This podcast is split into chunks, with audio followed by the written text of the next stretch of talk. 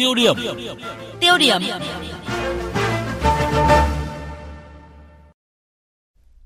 Thưa quý vị và các bạn, biến đổi khí hậu đã, đang và sẽ tác động đến an ninh nguồn nước, tác động mạnh đến nền kinh tế của vùng đồng bằng sông Cửu Long.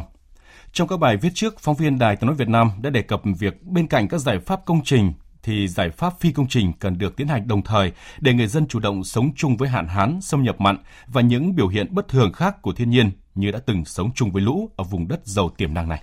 Còn một yếu tố nữa tác động mạnh mẽ đến sự phát triển của đồng bằng sông Cửu Long là nguồn nước sông Mekong. Lưu vực sông Mekong, không kể Trung Quốc và Myanmar, có khoảng 65 triệu người, trong đó 85% dân số phụ thuộc vào nguồn nước Mekong. Vì thế, cùng khai thác dòng Mekong phục vụ phát triển kinh tế xã hội của các quốc gia ven sông, trong đó có Việt Nam, cần đạt được sự đồng thuận lâu dài và thực chất với tinh thần vì sự phát triển bền vững. Đây cũng là nội dung phần cuối của loạt bài ứng phó với thách thức an ninh nguồn nước của nhóm phóng viên cơ quan thường trú Đài Tiếng Nói Việt Nam khu vực đồng bằng sông Cửu Long. Mời quý vị và các bạn cùng nghe. Tôi hy vọng nhà nước lại có những cái bước chuyển biến mới, những vấn đề lớn. Cái ủy ban sông Mekong phát huy mạnh hơn, sử dụng cái nguồn nước sông Mekong tích cực, hợp lý. Và vấn đề thứ hai là nhà nước có những chủ trương khoa học về nông nghiệp nên có những những chính sách, cái đề án để mình sống chung với nó chứ mình không thể đối phó cục bộ cái này được. Đó là ý kiến của ông Trần Nguyễn Hồ ở xã Long An, huyện Châu Thành, tỉnh Tiền Giang khi nhớ lại đợt hạn mặn nghiêm trọng hơn 3 năm trước ở đồng bằng sông Cửu Long, tới mức chính phủ Việt Nam đề nghị Trung Quốc và Lào xả nước thủy điện để chống hạn. Báo cáo của Ủy ban sông Mekong Việt Nam năm 2019 cho biết, lưu vực sông Mekong hiện đang phải đối mặt với năm thách thức to lớn. Thứ nhất là việc phát triển thủy điện khi các quốc gia ven sông đã khai thác gần 50% tiềm năng, trong đó Trung Quốc hoàn thành gần 70% tiềm năng và Lào cũng đang đẩy mạnh phát triển thủy điện dòng chính. Thứ hai là tình trạng chuyển nước ra ngoài lưu vực đang có chiều hướng tăng. Thứ ba là các quốc gia đều gia tăng nhu cầu sử dụng nước, nhất là mùa khô, nhu cầu nước cho đô thị và công nghiệp cũng tăng theo. Thứ tư là tình trạng phá rừng, nạo vét lòng sông, khai thác cát trái phép diễn biến phức tạp, khó kiểm soát. Và thứ năm là biến đổi khí hậu đã trở nên ngày càng rõ nét, tiến triển nhanh hơn dự báo, đặc biệt là hiện tượng nước biển dân Chuyên gia kinh tế, tiến sĩ Trần Hữu Hiệp cho rằng, trước năm thách thức vừa nêu, Việt Nam cần kiên trì thực hiện linh hoạt cơ chế vừa hợp tác vừa đấu tranh theo cam kết của Hiệp định Mekong năm 1995 giữa Việt Nam, Lào, Campuchia và Thái Lan. Thứ nhất là phải tận dụng và phát huy vai trò của Quỹ hội sông Mekong. Trong đó Việt Nam chúng ta cũng là thành viên. Cái thứ hai nữa là lợi ích, nó phải được gắn bó trên cơ sở sự hợp tác.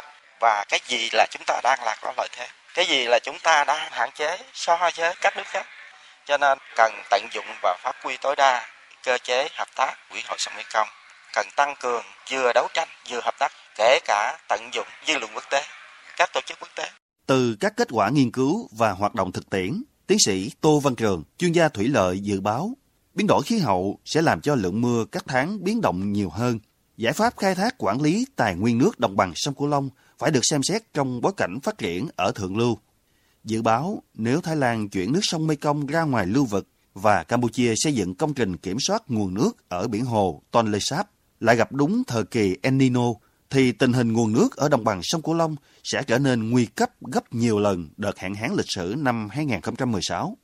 Bởi vậy, bài toán quy hoạch tổng thể sử dụng nguồn nước dựa trên tinh thần nghị quyết 120 của chính phủ càng trở nên cấp thiết hơn bao giờ hết. Tiến sĩ Tô Văn Trường cho rằng Việt Nam cần chủ động đưa ra các giải pháp mềm để hạn chế thiệt hại, đảm bảo lợi ích của mình và của các nước ven sông.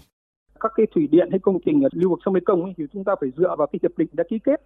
Thì riêng đối với các nước ở trong hiệp định Mekong chúng ta có quyền là yêu cầu thông báo trước và sử dụng tài nguyên nước, làm sao đảm bảo tính chất là vì quyền lợi chung của các nước ven sông. Thế cho nên là chúng ta phải biết để thích nghi và để đưa ra các cái giải pháp chủ động và hạn chế các thiệt hại ít nhất. Biến đổi khí hậu và sự tác động của con người khiến dòng Mekong thay đổi theo chiều hướng cực đoan. Nghị quyết 120 của chính phủ nêu rõ việc khai thác tài nguyên nước trên thượng nguồn châu thổ, đặc biệt là xây dựng đập thủy điện đã làm thay đổi dòng chảy, giảm lượng phù sa, suy giảm nguồn lợi thủy sản, xâm nhập mặn sâu vào nội vùng, tác động tiêu cực đến phát triển kinh tế xã hội của vùng.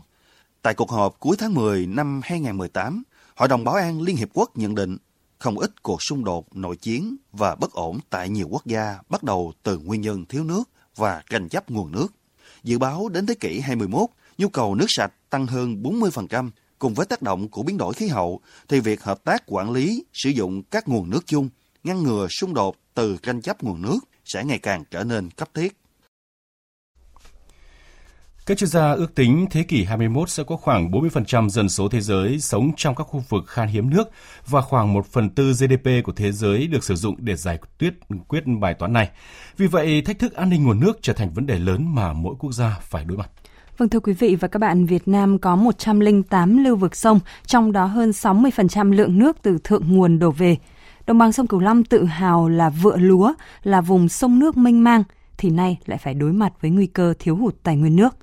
Do vậy, chủ động ứng phó với thách thức an ninh nguồn nước trên phạm vi toàn quốc nói chung và đồng bằng sông Cửu Long nói riêng là một trong những nhiệm vụ chiến lược hàng đầu của lãnh đạo các cấp cũng như người dân trước sự bất thường của biến đổi khí hậu và những hệ lụy do chính con người gây ra. Quý vị và các bạn suy nghĩ thế nào về câu chuyện này? Xin hãy bày tỏ ý kiến bằng cách gọi cho chúng tôi qua số điện thoại là 0243 934 9483. Xin được nhắc lại số điện thoại hotline của chương trình là 0243 934 9483 đang chờ nhận cuộc gọi của quý vị và các bạn.